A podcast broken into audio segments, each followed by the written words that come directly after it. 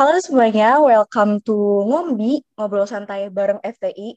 Bareng gue Pipit dan ada partner gue di sini. Halo, gue Raihan. Nah, di sini kita udah terhubung sama narasumber yang cantik-cantik semuanya. Mungkin boleh saya hai bareng-bareng semuanya. Hai. Hai. Hai, oke. Okay. Nah, narasumber kita ini tuh adalah fresh graduate ya, tapi jangan salah, mereka tuh bukan sembarang fresh graduate. Jadi tuh mereka adalah lulusan terbaik di jurusannya masing-masing. Nah, maka dari itu kita bakalan bahas bareng-bareng seputar itu di Ngombi episode pertama kali ini. Tapi mungkin sebelumnya kita boleh dulu ya perkenalan satu-satu biar semuanya kenal. Mungkin boleh dimulai dari kata Nia uh, nama lengkap, terus dulu jurusannya apa, sama sekarang kesibukannya apa, secara singkat aja. Kata Nia. Oke, halo semuanya. Uh, perkenalkan, nama gue Tania. Uh, gue dari jurusan Teknik Industri. Saat ini kesibukan gue adalah intern. Di mana tuh? Wow. Gak apa-apa disebutin aja. Hah? Sebut merek. Iya. Eh, gak apa-apa, gak apa-apa. Apa? Oke, gue intern di dua tempat sih. Di salah satu BUMN yang program dari kampus, sama satu lagi di e-commerce aja ya sebutnya gitu. Oke, lanjut ya. Boleh Hikmah, kan? Oh ya, uh, kenalin kalau gue Hikmah. Gue dari Teknik Industri. Kesibukan gue saat ini sebenarnya gue masih job seeker sih karena yang kemarin itu gue rada nggak jelas gitu sama perusahaannya. Oke, nggak mungkin dong kita tanya perusahaannya apa. Oke, ya, lanjut ya, Ade. Uh, halo, namaku Anastasia Farnia Charles. Biasanya dipanggil Ade uh, aku dari jurusan Sistem Informasi angkatan 2017. Sekarang kesibukannya itu uh, udah kerja alhamdulillah di uh, Accenture uh, sama uh, selagi ngurusin punan sih. Nah. Oke, lanjut ke Cindy kali ya. Iya, oke. Okay. Kenalin, nama gue Cindy dari jurusan Teknik Elektro. Untuk kesibukan sekarang sih uh, syukurnya gue udah kerja ya kerjanya di Papua gitu. Ini orang jauh banget. Berarti saya sekarang uh, kita beda dua jam ya kak? Ya betul. Di gue udah beda dua jam kita. Gimana uh, kehidupan after perkuliahannya? Dari kalian? Udah kerja? Udah bukan mahasiswa lagi? Udah bisa nyari duit sendiri Seru nggak? Karena banyak yang bilang juga kan, welcome to the jungle. Mm. Siapa dulu nih? Mau Tania dulu, Hikmah? Hikmah dulu ya. Ya udah okay. Tania. Sebenarnya lebih ke arah bingung sih kalau misalnya lo habis uh, habis kuliah gitu. Enakan ya dibilang enakan kuliah juga enggak ya, maksudnya lebih terarah aja kita waktu kuliah karena setelah kuliah kan kita nentuin arah kita sendiri. Iya. Gitu sih challenge-nya ya, tentuin aja hidup lo mau ke mana gitu. Kalau dari gue sih lebih gitu. berat setelah jadi Kenapa? ini kan setelah selesai jadi mahasiswa malah lebih berat gitu tantangannya ternyata. Iya. Terus yang kayak kalau kita kan kayak ah pengen cepet lulus, pengen cepet lulus, ternyata tuh nggak mending gue kuliah gitu. Sebenarnya hidup yang dimulai itu pas kita udah mulai kerja gitu ya kak, kayak yang iya, benar-benar ya, hidup nih gitu. Lebih ya, psikis banget. gitu ya, lebih psikis gitu, pressure. Iya Ya, iya, kalau, kalau begitu lu keluar dari ya, kampus, bukan siapa-siapa lagi gitu. Harus bangun hmm. nama lu sendiri. Waduh, berat nih kalau udah mau hidup. Lanjut kali mungkin. Dari Kak Ade sama Kak Cindy gimana, Kak? Iya. Yeah. Mungkin dari Cindy dulu mungkin.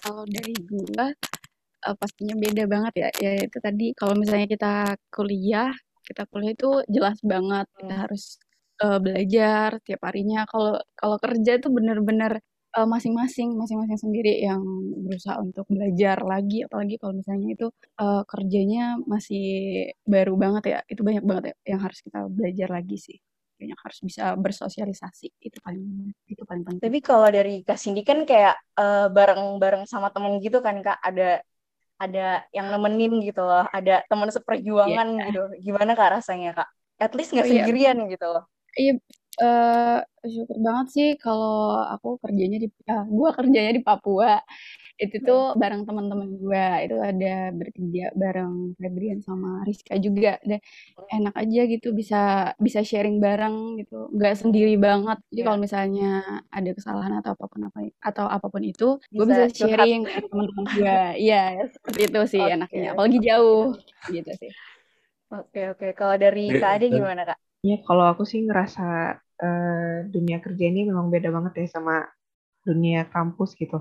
Kalau misalnya kampus itu, kalau jujur sih aku sekarang kayak kangen kampus ya, soalnya kampus tuh kayak eh, slow gitu, terus kayak waktu istirahatnya banyak. Sekarang tuh aku bisa kayak waktu istirahatnya tuh dikit gitu, soalnya kerjanya lumayan full dari pagi sampai malam, terus capek, terus juga eh, kita harus usaha sendiri, terus kalau misalnya di kampus kan kita masih bisa nih, misalnya kayak nanya-nanya sama orang kayak diskusi eh, kayak lebih enak kan sama teman-teman sendiri gitu. Tapi kalau misalnya di kantor eh, kita kan udah as a profesional ya, jadi kita nggak tahu juga nih, kita nggak bisa terbuka juga sama orang-orang lain gitu. Jadi memang harus benar-benar eh, berusaha sendiri juga gitu. Mungkin kayak gitu sih lebih berat. Aduh, Bentar, bentar. soalnya kalau ya kalau di kampus kayak hitungannya tuh semuanya masih teman kita gitu ya, Kak.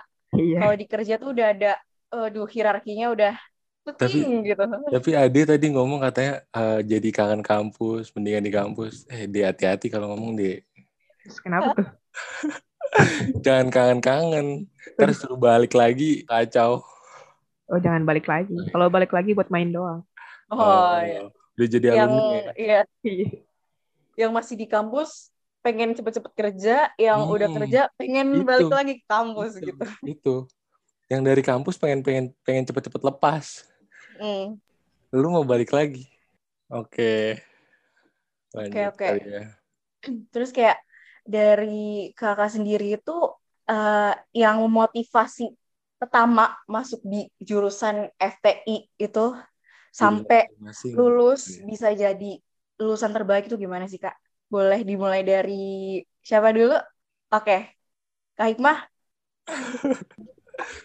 Oke, jadi motivasi gue masuk teknik industri ya. Sebenarnya gue tuh Hmm. awalnya sebenarnya lebih ke arah pengen teknik perminyakan, tapi Oh. gue tuh cita-cita gue dari dulu gue pengen banget kerja itu di perusahaan minyak gitu. Terus Hmm. tapi karena kayak teknik perminyakan ah, kayaknya banyak cowok, ya udah deh gue teknik industri aja. Kalau teknik industri kan kayak lebih umum dan banyak ceweknya juga gitu. Jadi gue di teknik industri. Terus kayak kalau ditanya kenapa bisa lulusan terbaik, jadi gue tuh dulu pernah eh pernah ikut wisuda gitu, wisuda abang gue. Terus pas di wisuda gitu kan ada yang dipanggil gitu kan lulusan-lulusan Oh, terbaik gitu. iya, Terus iya, gua- iya. terus gue kayak nyebut gitu ke nyokap gue. Eh lihat aja nih nanti Ikma kayak gitu tuh, Ikma kayak gitu tuh, kayak gitu. Oh, keren, keren, doang tapi sebenarnya. Cuma Oh. kayak ternyata nggak tahu gimana tahu caranya terus tiba-tiba ternyata bisa juga gitu loh. Berarti Sebenarnya kayak, kayak kayak Oh, ya. emang emang gak direncanain gitu kak? Hmm, Nggak sengaja pengen Kayak- jadi lulusan terbaik gitu? Apa kalau gimana? misalkan dibilang nggak sengaja kan kayak nggak mungkin gak sih gue dari Oh, awal nggak iya. belajar berarti hitungannya tapi gue ya jalanin aja jalanin kayak biasanya gue dari SD SMP SMA ya kayak gitu-gitu aja gue Wow, berarti Ya. dari dulu dari dulu emang udah biasa terbaik Ya. gitu. Ya berarti emang udah dasarnya pinter. Iya. dan nggak juga Bukan masalah dijalanin aja, emang udah encer otaknya gitu loh. Iya, iya. kalau masih Tania lah ya nggak Tan Enggak gitu. Gimana kalau dari katanya Tania gimana kak? hai aja nih. Kalau dari gue, eh sejujurnya gue nggak expect sih awalnya awalnya dulu deh kenapa gue masuk teknik industri. Nah jadi awalnya itu gue tuh nggak tahu mau jurusan apa waktu SMA. Tiap minggu tuh gue bisa pindah jurusan, bisa kayak di minggu ini gue mau jurusan ini, ah minggu depan gue jurusan yang lain. Oh, nggak ada yang gitu konstan kan. gitu ya kak? Oh, Iya. Oke. Apalagi gue jadi jurusan IPA gitu. Hmm. Terus gue ketemu saudara gue yang dari eh, teknik industri ITB. Nah gue baru tahu lebih jelas nih, oh teknik industri tuh kayak gini. Kayak menarik juga karena gue suka banyak hal gitu kan. Akhirnya karena tentu saja tidak keterima di SBMPTN, jadi masuklah teknik industri di sini. Terus, nah kenapa eh, bisa jadi lulusan terbaik? Sebenarnya dari awal masuk sih gue nggak ngerencanain itu. Cuma waktu mos, eh apa tuh namanya pekan ma- pekan mahasiswa gitu, ada satu senior yang pernah bilang ke gue, "Eh, lu kalau mau ngejar IP ngejarnya di semester awal aja semester satu dua yang kayak masih gampang belum ada praktikum yang gimana gimana gitu kan. Terus ya udah gue cuma dengerin kata-kata dia aja karena se- setiap naik semester tuh pasti IP lu turun katanya gitu. Terus ya sebagai manusia ya lu pasti mau yang terbaik juga kan buat diri lu sendiri. Jadi itu sih yang bikin lebih lebih belajar gitu kalau mau ujian waktu semester 1 2. Nah, karena semester 1 2 misalnya gue udah bisa nih mencapai IP sekian, pasti lu juga expect diri lu nggak mau turun lah istilahnya. Kayak misalnya lu udah dapat gaji 10 juta, masa lu mau sih turun ke 5 juta gitu. Kayak secara alam bawah sadar aja jadi tetap berusaha buat pertahanin segitu. Oke, keren-keren. Jadi ini awalnya dari motivasi senior yang motivasi sampai akhir gitu ya, Kak? Keren sih. Keren-keren. Oke, mungkin Kak Ade bisa Thank lanjut, you. Kak. Kalau aku sih eh, sebenarnya bisa dibilang salah jurusan sih ya. Jadi Oh. tuh jadi tuh Salah awalnya jurusan tapi jadi lulusan terbaik. Iya. Keren sih. Eh, boleh, sangat, boleh, Kak sangat keren. manusiawi ya. Iya, Memotivasi tuh- juga deh. Iya, jadi itu dulu tuh aku sebenarnya eh, ikut program beasiswa OSC. Eh, kalau misalnya kalian tahu OSC Medcom itu kan. Dan di situ tuh awalnya kita disuruh pilih jurusan. Dan di situ aku pilihnya Universitas Trisakti, eh, Fakultas Teknologi Industri, jurusan Sistem Informasi. Nah, di situ aku ngiranya itu jurusan Teknik Industri karena Fakultas Teknologi Industri gitu. Jadi eh, jadi aku kayak mikir ini sistem informasi apaan ya? Mungkin bagian dari teknik industri kali ya. Yaudah pilih aja dah gitu kan. Eh, jadi aku ikut beasiswanya alhamdulillah dapat beasiswa OSC-nya gitu jadi eh, pas aku tahu sistem informasi itu ternyata lebih ke IT gitu ya jadi aku sebenarnya agak agak agak kok kok jadi IT ya gitu jadi aku pengennya kayak eh, teknik sebenarnya jadi eh, pas aku tes SBM juga eh, sebenarnya waktu itu pas SBM juga lolos sih eh, di Undip. Tapi di Undip kan jauh ya Semarang gitu. Sedangkan kalau Trisakti itu tengah kota kan ke Jakarta gitu. Terus juga udah banyak banyak pertimbangan. Akhirnya kayak ya udah milih Trisakti aja. Terus masuk IT kayak eh, not bad juga lah gitu. Ternyata kayak asik juga nih sistem informasi gitu. Jadi aku jalanin aja gitu. Dan ternyata asik-asik aja gitu Berarti kalau udah kecemplung gini ya berenang Ya. aja lah ya, tinggal Ya. berenang aja ya. iya mau gimana lagi kan Lagian juga kan ada istilah ya, Kak. Berlian mau ditaruh di mana tetap aja berlian gitu. ya saya nih Wah, nomor rekening ya waduh, oke, OTW. Boleh, boleh, boleh.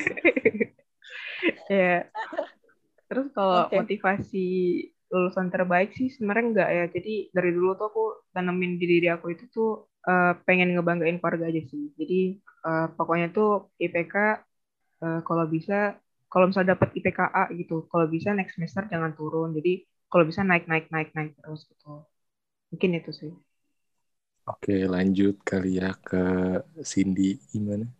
Kalau dari Cindy, Iya, kalau dari gua, yang pertama kenapa gua bisa milih elektro itu pertama motivasi gue dari bokap gua.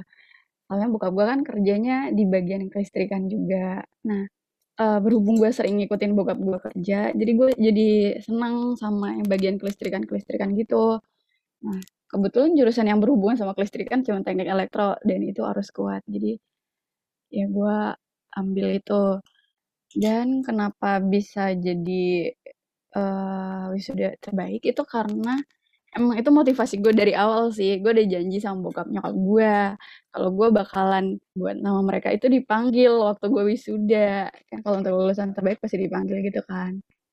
Jadi itu sih motivasi gue dari awal emang emang gue udah gue targetin dari awal jadi ya puji Tuhan gue bisa dapet itu kayak gitu sih kalau dari gue.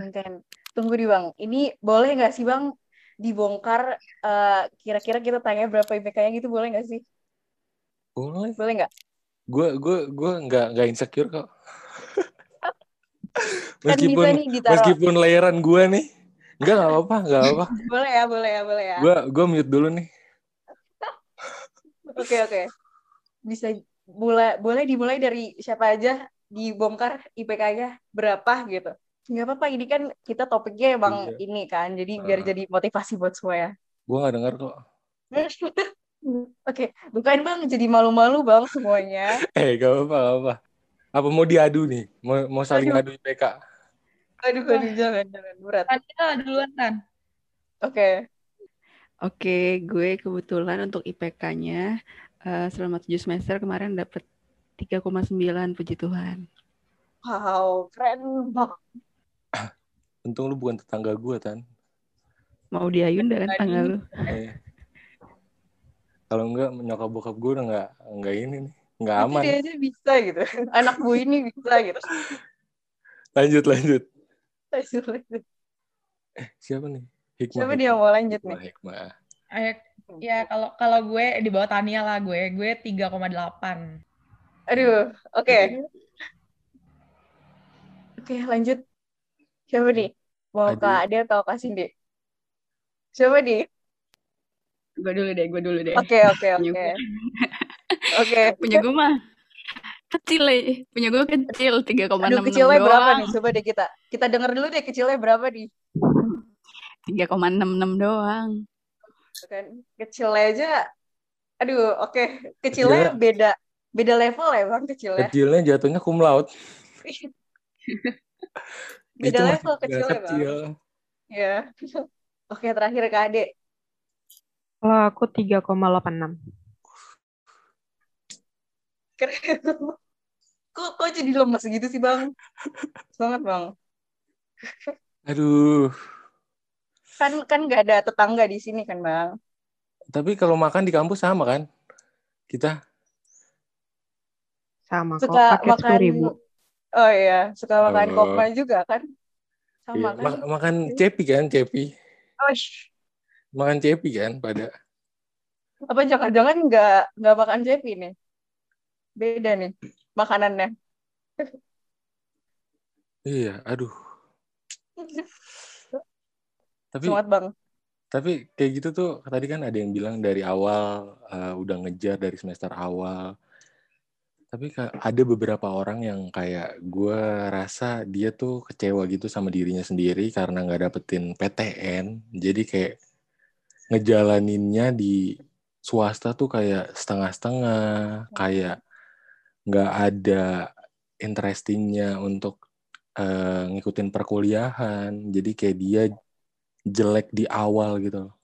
Dulu yang membuat lu kayak nerima atau maafin diri lu sendiri lah ibaratnya kayak ya udahlah ayo mulai lagi dari sini gitu loh. Itu gimana? Dari gue kali ya, Re. Iya. Oke boleh boleh kak.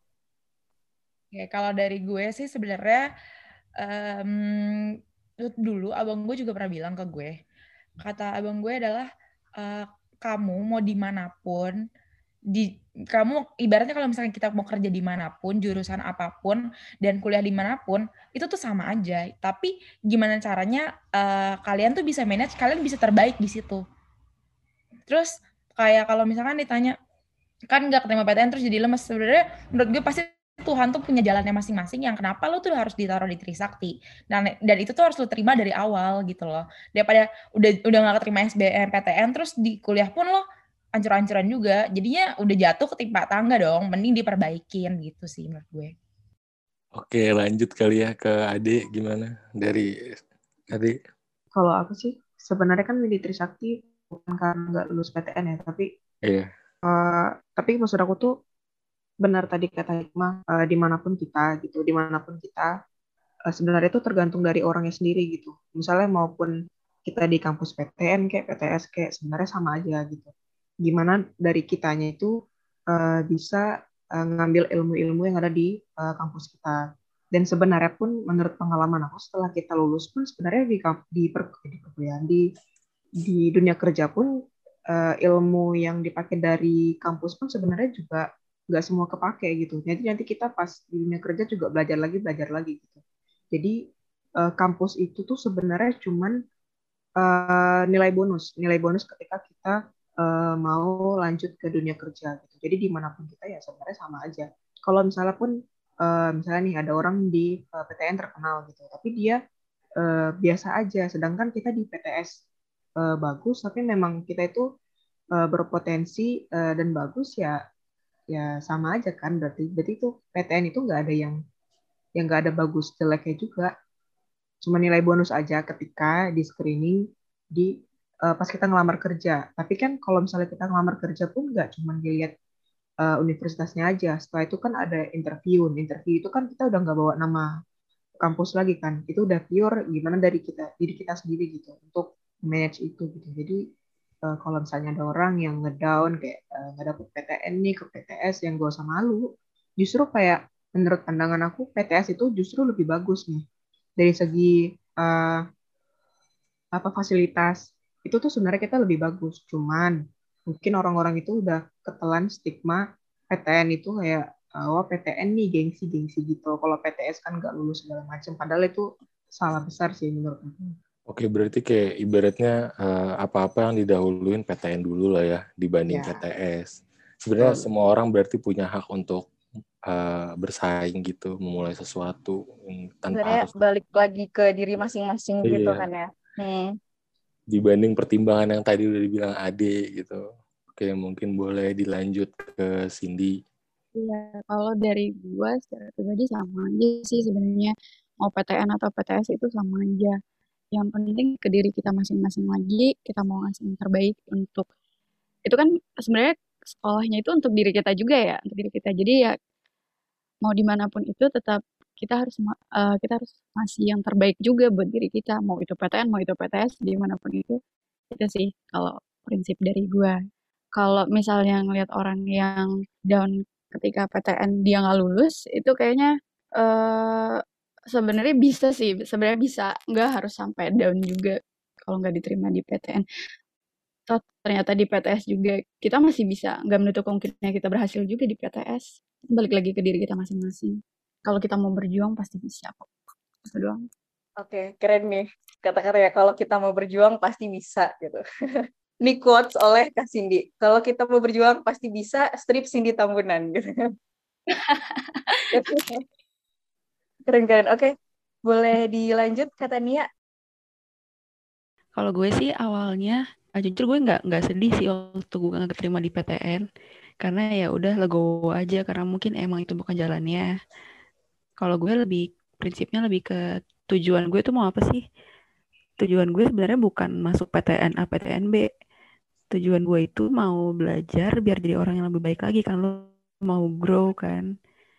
Nah, menurut gue kalau tujuannya udah ke sana, uh, kampus itu cuma sebagai wadah aja, sebagai akselerator lo aja buat mencapai tujuan itu menjadi orang yang lebih baik, mendapat ilmu yang bisa membantu lo di dunia pekerjaan nanti. Jadi uh, selama lu udah masuk di kampus jalanin yang kasih yang terbaik aja. Bener kata hikmat tadi kasih yang terbaik. Karena uh, lu nggak bakal tahu ke depannya ada apa. Bisa aja di kampus lu yang sekarang lu tumbuh jadi orang yang lebih baik dibanding lu masuk ke PTN yang dulu. Dan lakuin aja sesuatu yang yang gak bakal bikin lo yang emang pengen lo lakuin. Jangan sampai ntar lo udah udah udah, udah lulus atau udah di masa tua mikir coba kalau dulu gue ngelakuin A B C D E gitu Nah, makanya sekali lagi kalian lagi masih di kampus, lakuin aja hal yang pengen kalian lakuin, explore sebanyak-banyaknya itu sih. Kalau buat mahasiswa sekarang, explore aja sebanyak-banyaknya. Oke, lakuin Selama aja. membangun ya. Iya, lakuin aja. Tapi ada nggak sih yang kira-kira nyesel gitu, udah ngelakuin, ngelakuin sesuatu? Kayaknya ya. kok, kayaknya kok abangnya nyesel gitu. enggak, enggak. Oke, okay, next aja kali ya. Next aja, next aja. Oke oke. Oke next aja ngomong-ngomong soal ngelakuin apa aja hmm. di kampus tuh kayak kan rata-rata dari kalian kayak nggak cuma akademis doang lah ya. Terus juga kira-kira ilmu uh. yang kepake selama di kampus nanti di dunia kerja itu Mungkin kan ada orang-orang yang mikir kayak nih anak-anak orang-orang yang IPK-nya tinggi tuh pasti belajar terus iya, dan juga sosialisasi apalagi dan gimana kacamataan gitu kan. juga kan iya. kayak aduh itu udah identik banget kayak gue belajar mulu nih. Mm-hmm. padahal kayak kan kalian... enggak kan kita juga enggak 24 per 7 belajar doang gitu kan kak. Hmm, mati kalau. Nah, iya. Pusing balanya ngebul gitu. Nah jadi kayak uh, pastikan enggak cuma belajar doang enggak cuma fokus kampus doang pasti juga ada uh, ormawa gitu kan organisasi mahasiswa gitu Terus mungkin teman-teman ada yang penasaran gimana sih orang-orang pinter ini bagi waktunya antara kegiatan akademis sama ormawa gitu. Terus uh, dari masing-masing kalian ini tuh seberapa aktif sih dalam ormawa gitu. Mungkin jadi motivasi juga buat kita gitu loh. Nggak nggak selamanya kita belajar doang gitu. Oke, kayak uh, ormawa, iya ormawanya hmm. apa disebutin aja nggak apa. Kalian pernah di mana? Mungkin dari Ade dulu kali ya. Oke, kalau ormawa uh, aku udah pernah di kepresidenan mahasiswa dua tahun, terus sekarang di himpunan jadi wakil ketua himpunan dua.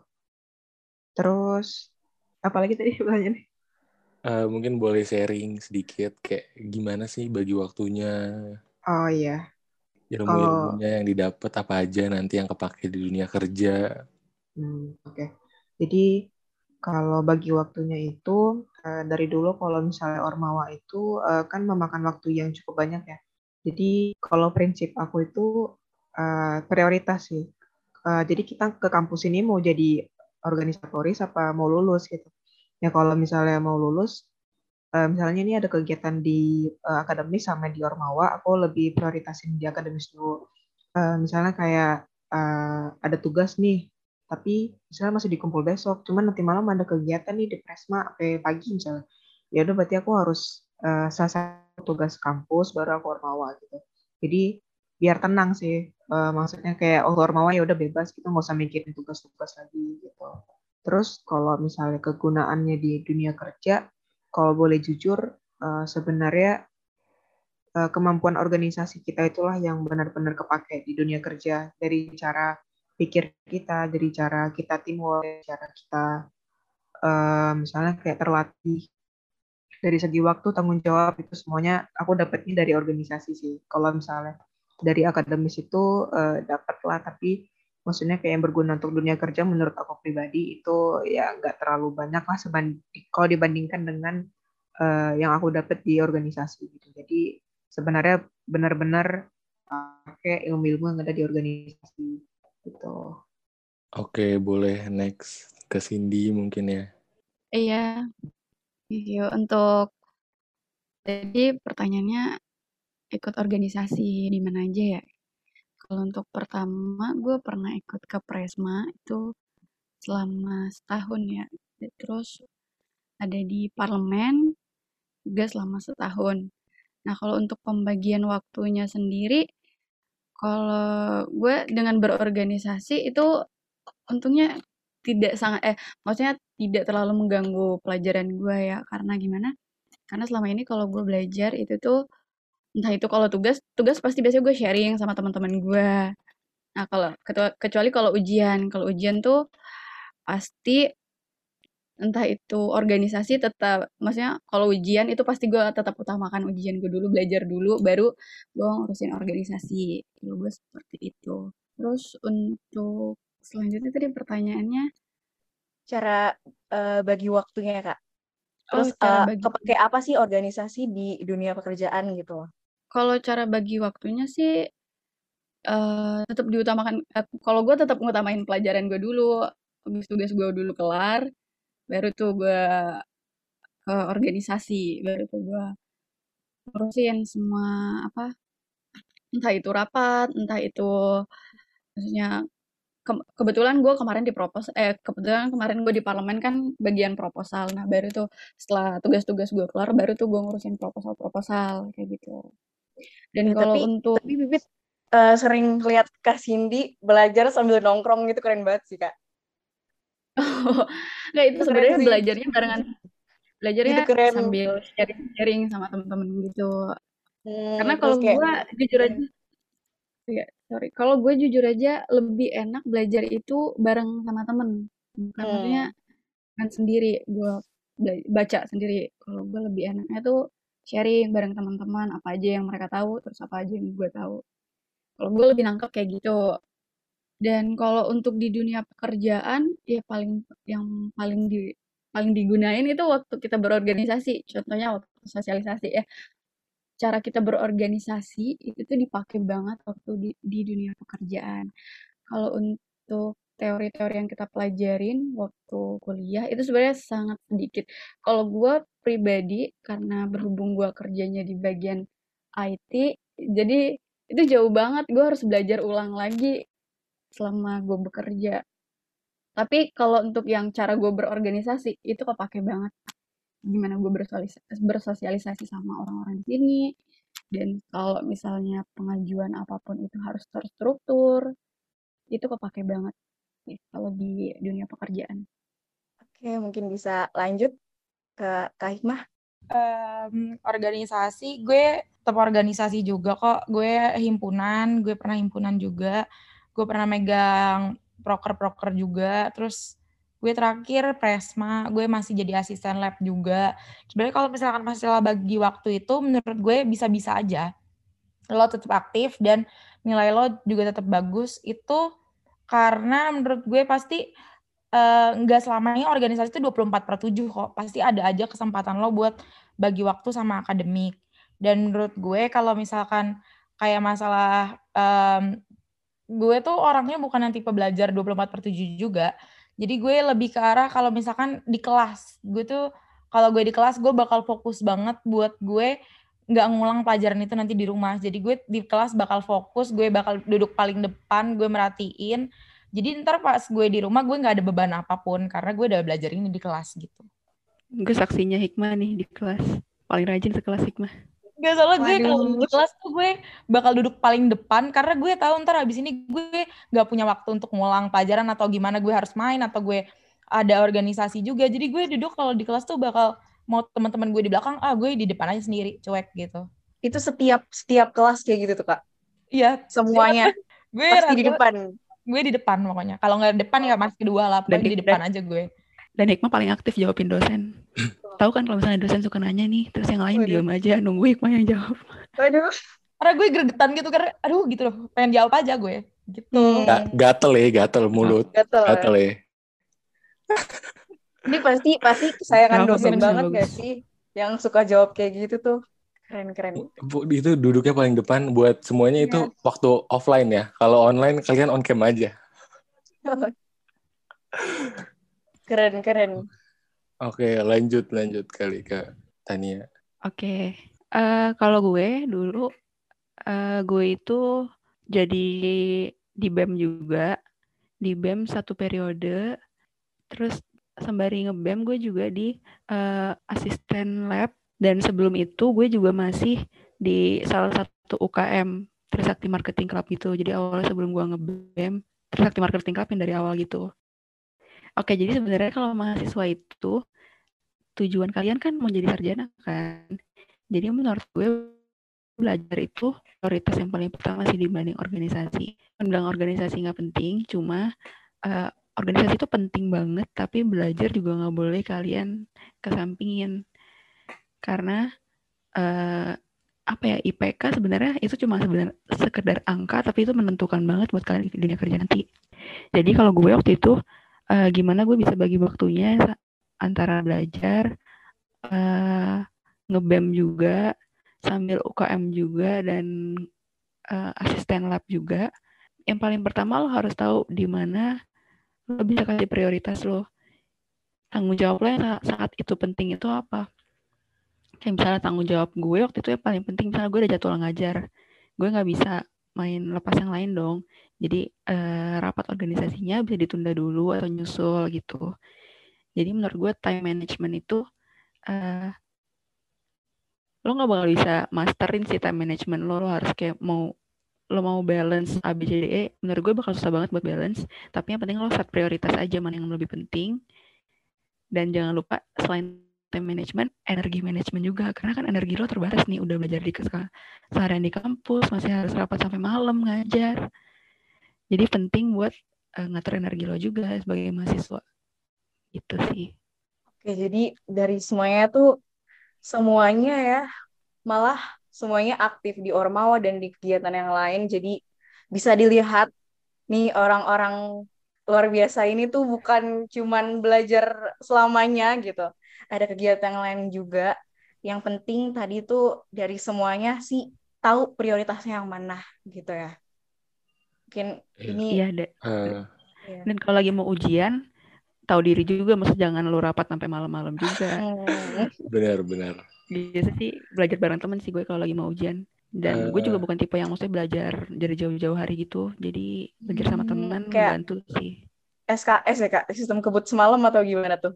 Sistem kebut sejam. Iya, bisa dibilang gitu nggak sejam juga ya semalam.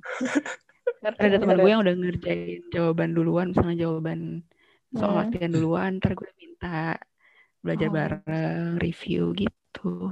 Selama WFH juga, eh WF, selama belajar online juga masih gitu kok waktu itu. Kita Zoom bareng misalnya belajar ngebahas tentang materi ujiannya. Kalau nggak ngerti, Tapi ngerti lah, ya nggak sih? Gila. ya ada lah yang ngajarin gue, gue nggak. Ada ada hikmah maksudnya yang ngajarin apa gimana? Oh gue. Hikmah ngajarin satu angkatan loh, jangan salah. Aduh, oke. Kejenis satu angkatan, keren. Can relate. Enggak lah, gak suatu angkatan juga lah. Banyak ya angkatan kita. Oke, oke. Eh, terus juga kan eh, selama selama jadi mahasiswa FTI gitu ya di Trisakti ini kan eh, mungkin 3 sampai 4 tahun gitu kan pasti banyak kenangan, banyak pengalaman gitu kan. Nah, momen apa sih yang nggak bisa dilupain gitu loh selama jadi mahasiswa gitu. Yang udah Kira-kira apa? lekat gitu kayak, Hmm, aduh, kangen Selalu gitu. diingat gitu. Meskipun memalukan. Ya, nggak apa-apa ya, mau memalukan mau apa gitu yang penting yang nggak bisa dilupain aja Ataupun zaman maba mungkin, tapi jangan di-spill banyak-banyak. Kalau maba, mungkin boleh di Eh, gue mau dong gue inget nih, oke oke oke oke oke. Gue mau cerita pengalaman paling berkesan menurut gue dari organisasi sih justru.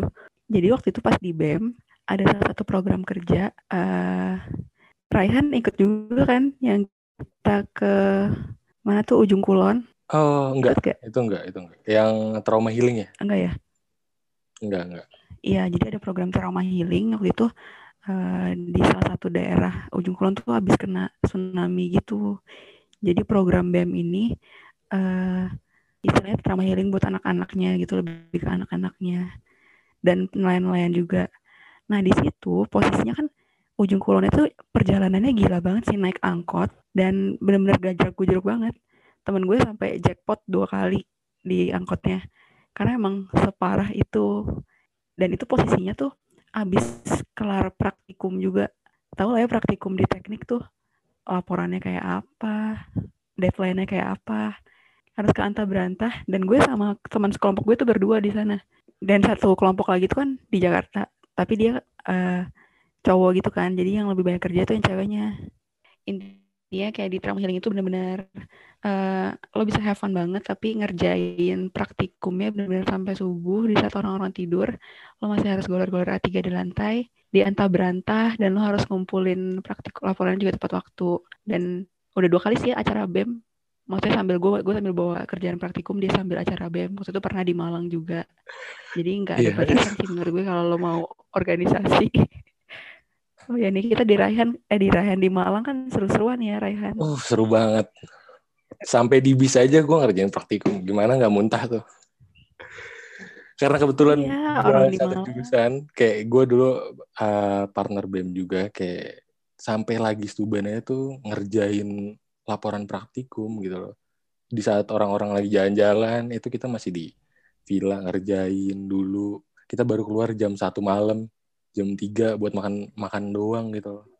bener Terus bener sampai kayak gitu. jadi ya nggak ada alasan sih kalau Iya. misalnya mau organisasi sambil ngejar akademis juga pasti bisa Iya, Seru malah Eh, kalau menurut gue ya karena gue waktu itu dapat pimet yang lum eh, dapat eh, partner praktikum yang lumayan profesional jadi kayak kalau lu udah ngambil resiko ikut organisasi kalau lu udah ngambil resiko itu ya lu mau nggak mau nerima itu gitu loh. Iya.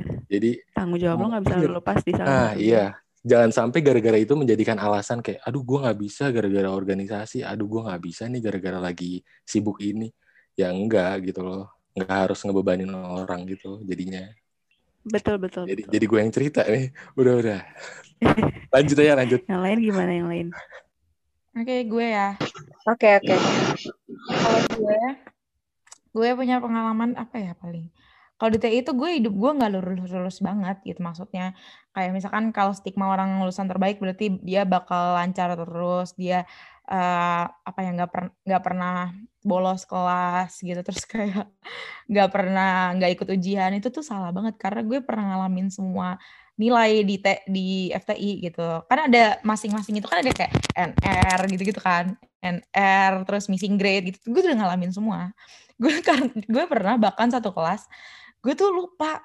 Ini kayak gue uh, absen gue udah emang udah mentok banget gitu. Terus gue lupa tapi kayaknya gue masih tiga gitu. Gue taunya gue tiga gitu. Pas tiba-tiba gue mau ujian besoknya gue mau ngeprint kartu ujian, kok gue jebol, gue kaget banget ternyata gue jebol.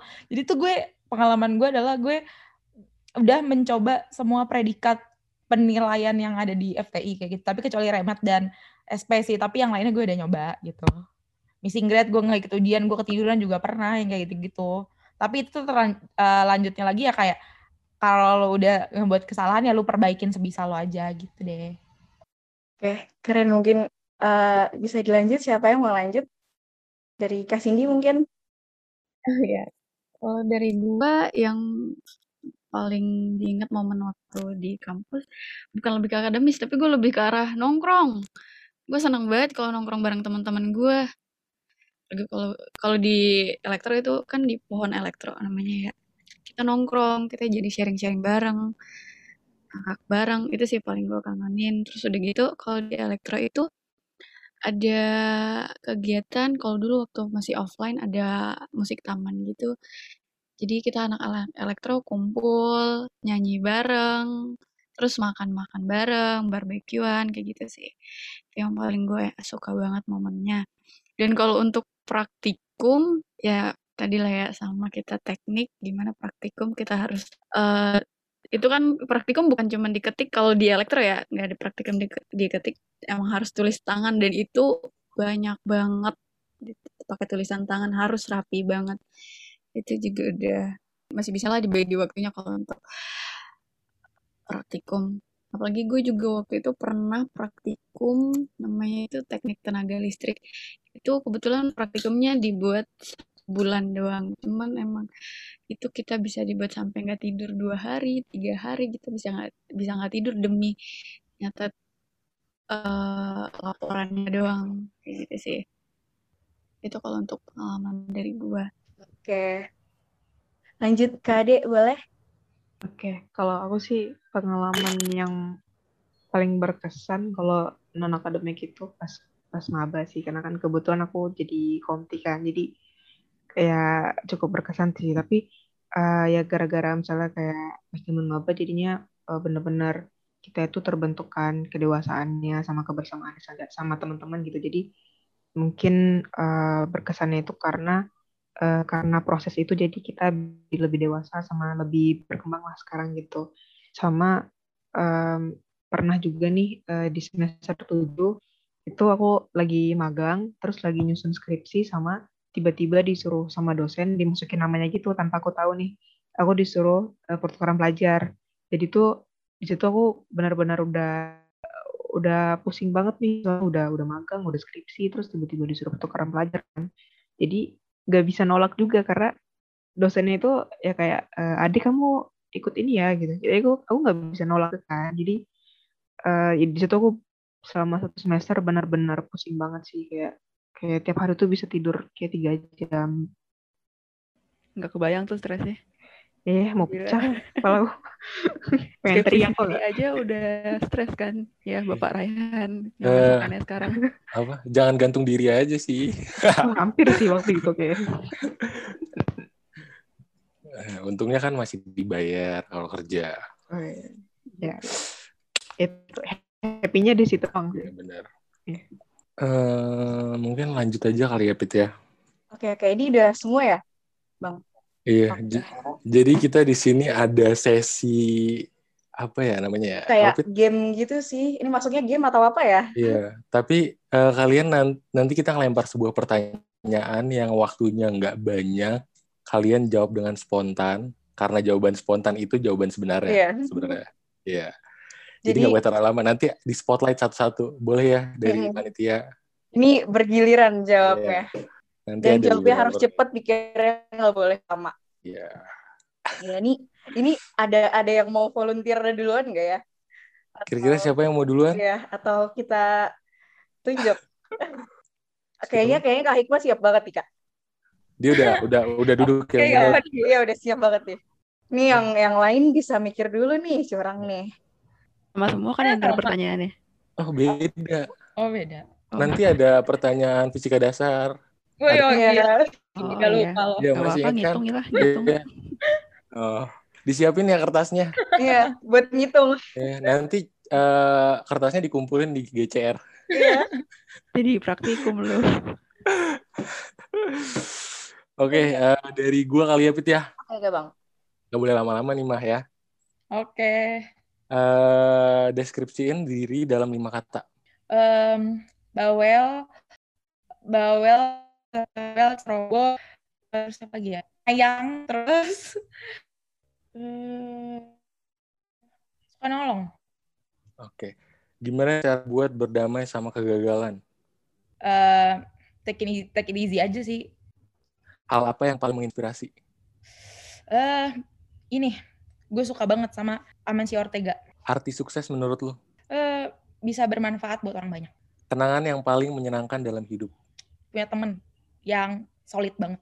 Impian waktu kecil yang sampai sekarang masih diingat. Eh, impian waktu kecil pengen jadi presiden. Waduh. Ya udah nanti nyalon aja ya. Kan nama Eh, Instagram gue lanjut. presiden. Keren, keren. Suka duka selama kuliah? Suka dulu. Eh, sukanya banyak temen nongkrong, eh, terus belajar bareng. Dukanya praktikum sih. Apa yang dikorbanin buat jadi lulusan Bener. terbaik? Eh, yang dikorbanin. Jurusan terbaik. Eh, apa ya? Nggak ada sih sebenarnya. Keren. Keren, keren. Perasaan waktu dapat gelar lulusan terbaik. Kaget sih. Lebih karena kaget. Oke, segitu aja sih sebenarnya. Oke. Eh ya. Oke, thank Oke, you ya. you. Ada yang jebak banget nih gue yang berdekan. Nah, yang lain yang lain udah dapat kisi-kisi nih. Tuh, Pertanyaan langsung deh. nge-pick up, langsung nge-pick up. Iya, oke katanya. Oke, siap Kak? Oke, oke, oke. Siap ya? Ayo. Oke. Em, gimana cara buat berdamai sama kegagalan? Gagal adalah eh, ornamen untuk belajar. Hal apa yang disukain dari diri sendiri? Pantang menyerah. Deskripsiin diri dalam lima kata. Eh, pendengar, kurang kurang sabar, suka makan, suka nonton, suka belajar. Oke, suka belajar. Aduh, can relate. Enggak, bukan bukan belajar yang nulis-nulis gitu ya, Oke. belajar macam-macam. Hal apa yang paling menginspirasi? Keluarga Wow. Arti sukses? bisa punya tubuh yang sehat, bisa berguna untuk orang lain. Oke. Kenangan yang paling menyenangkan, menyenangkan dalam hidup. Dalam hidup atau dalam kuliah? Dalam hidup. Dalam hidup. Bisa constantly dapat makanan yang enak dari orang tua. Wow. Sangat-sangat mengharukan. Oke. Impian waktu kecil yang sampai sekarang masih diingat. Keliling dunia. Wow. Udah, Kak. Belum. Ya, belum duitnya belum nih. Oh, oke. Semoga bisa segera keliling amin, dunia. amin, amin, amin. Em, suka selama kuliah? Suka bisa networking, bisa belajar, bisa kenal banyak orang dan belajar dari banyak orang. Dukanya eh dukanya waktu waktu. waktu Oke. terbatas jadi Ini pasti nyambung sama pertanyaan ini. Apa yang dikorbanin buat jadi lulusan terbaik? waktu gue sebagai seorang teman. Jadi gue kan juga Wow. punya teman di luar kampus. Kayak kalau mau ngajak-ngajak jalan itu suka itu sih yang dikorbanin. Ya, bener banget. Bener banget. Terus terakhir perasaan waktu dapat gelar lulusan terbaik. Bersyukur.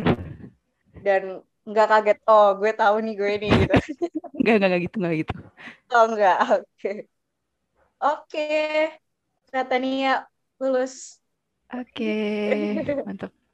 Thank you, thank you. Lanjut, lanjut. Bang, lanjut Oke, Bang. lanjut eh, ke Ade ya. Udah siap, Dek? Boleh di-unmute dulu mungkin. Kenangan yang paling menyenangkan dalam hidup. Um, dapat beasiswa. Impian waktu kecil yang sampai sekarang masih diingat. Jadi dokter jantung. Suka duka selama kuliah. Sukanya dulu, dukanya dulu. Habis itu. Sukanya nongkrong banyak duit masuk dari dosen. uh, dukanya waktu sih. Oke, apa yang dikorbanin buat jadi lulusan terbaik? Waktu. Perasaan waktu dapat lulus, gelar lulusan terbaik? Hmm, biasa aja. Oke, deskripsiin dari diri dalam lima kata. Detail, suka musik, suka kucing, suka makan, uh, humoris. Satu lagi? Uh, nggak kenal waktu sih. Oke. Hal apa yang disukain dari diri sendiri? Perhatian sama orang. Gimana cara buat berdamai sama kegagalan? Biasanya suka nyanyi-nyanyi sendiri sih. Bikin tenang. Oh. Hal apa yang paling menginspirasi? Keluarga. Terakhir nih ya, definisi sukses menurut lo? Uh, keluarga bisa beli barang tanpa lihat harga dari dari aku. Oh, jadi kalau ke Indomaret nggak perlu lama-lama jongkok ya? Hmm, itu juga ya. Dan mikir mau beli yang ini apa yang itu ya, tapi yang, yang promo yang ini gitu loh, yang promo. Ya, ini beda harganya ya. 400 perak aja jadi perbandingan gitu. Ya, tapi kalau itu beli dua lebih murah. gitu ya. Aduh ini kayaknya kayaknya tiap ke Indomaret gitu ya Bang. iya, kelamaan ya. di jongkok. Iya, sama sih. Oke, oke, lanjut. Lanjut ke Kak Cindy ya. Oke, siap ya Kak? Ya, ya udah, sebelumnya udah tiga orang, tapi gue masih tetap deg-degan ya. Padahal udah dapet kisi-kisi ya. gue udah dapet kisi-kisi, tapi gue masih tetap deg-degan. Oke, mulai ya Kak. Oke. Okay. Perasaan waktu dapet gelar lulusan terbaik? Pastinya bersyukur. Apa yang dikorbanin buat jadi lulusan terbaik? Uh, nggak ada sih, gue cuma melakukan yang terbaik menurut gue aja. Suka duka selama kuliah? Suka, dari sukanya gue bisa kenal banyak orang, dan gue bisa bareng teman-teman gue melakukan banyak momen, entah itu nonton, entah hmm. itu makan bareng.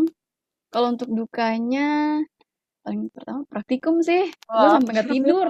Sakit banget semuanya, semuanya praktikum deh, Kak. iya, betul. Kalau anak teknik okay. kayaknya kalau kalau kesannya di yes. praktikum. Oke, okay, lanjut. Impian waktu kecil yang sampai sekarang masih diingat? Gue pengen jadi dokter. Hmm. Waktu kecil kayaknya semuanya kalau ditanyain pasti jadi dokter, polisi, pilot yeah. gitu. Terus Betul. kenangan yang paling menyenangkan dalam hidup? Kenangan yang paling menyenangkan dalam hidup? Gue bisa jalan-jalan bareng keluarga gue. Gitu sih. Hmm. Terus artis sukses? Arti sukses ketika gue melakukan sesuatu itu tidak merugikan untuk orang dan tidak merugikan juga buat gue. Wow. Hal yang paling menginspirasi? Hal yang tetap keluarga, orang tua wow. gue paling. Gimana cara buat berdamai sama kegagalan? Uh, gue kegagalan dijadiin apa bahan pelajaran aja sih.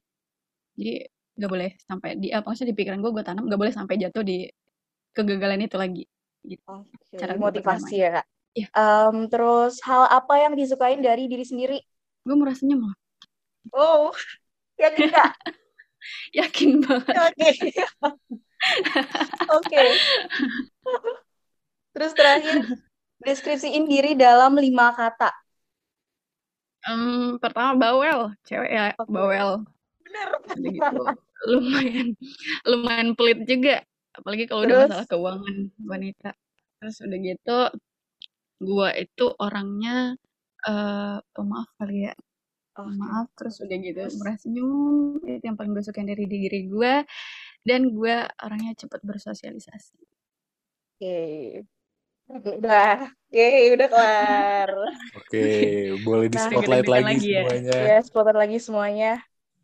Kan kalian ini udah pada kerja ya. Uh, sebagian udah ngerasain nah, kehidupan jadi budak korporat katanya seperti itu gitu kayak gimana mungkin nggak kira-kira dari kalian kayak aduh gue abis ini mau ke mana gue mau kerja di sini gue mau ke sini gue mau bisnis gue mau ngapain gitu ke depannya kalian mau ngapain gitu. Mungkin dari Cindy dulu kali ya. Oke, kalau dari gue sebenarnya untuk ke depannya itu gue kalau gue jujur aja gue tuh masih belum terlalu menargetkan banget. Cuman emang mungkin uh, setelah kerja itu tuh gue plannya mau ambil S2. Kebetulan kan yang dapat lulusan terbaik dapat beasiswa untuk S2 ya di Trisakti.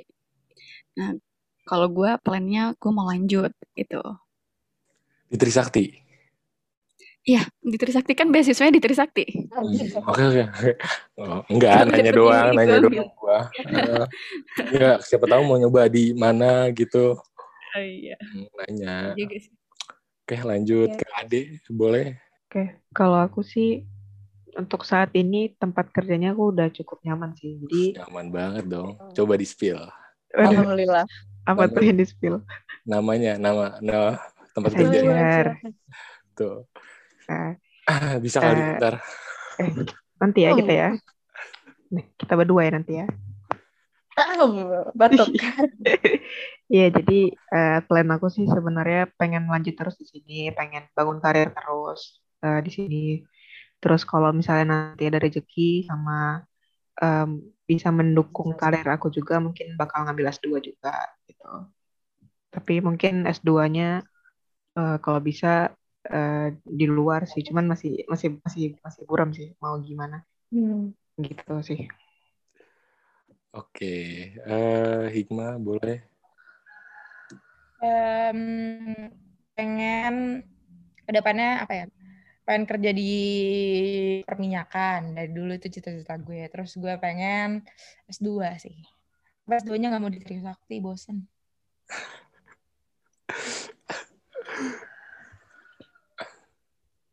Kalau pengen kerja di perminyakan berarti di dari dulu pengen perminyakan. Gue pikir lu gak jadi gara-gara cadangan minyak bumi udah semakin sedikit.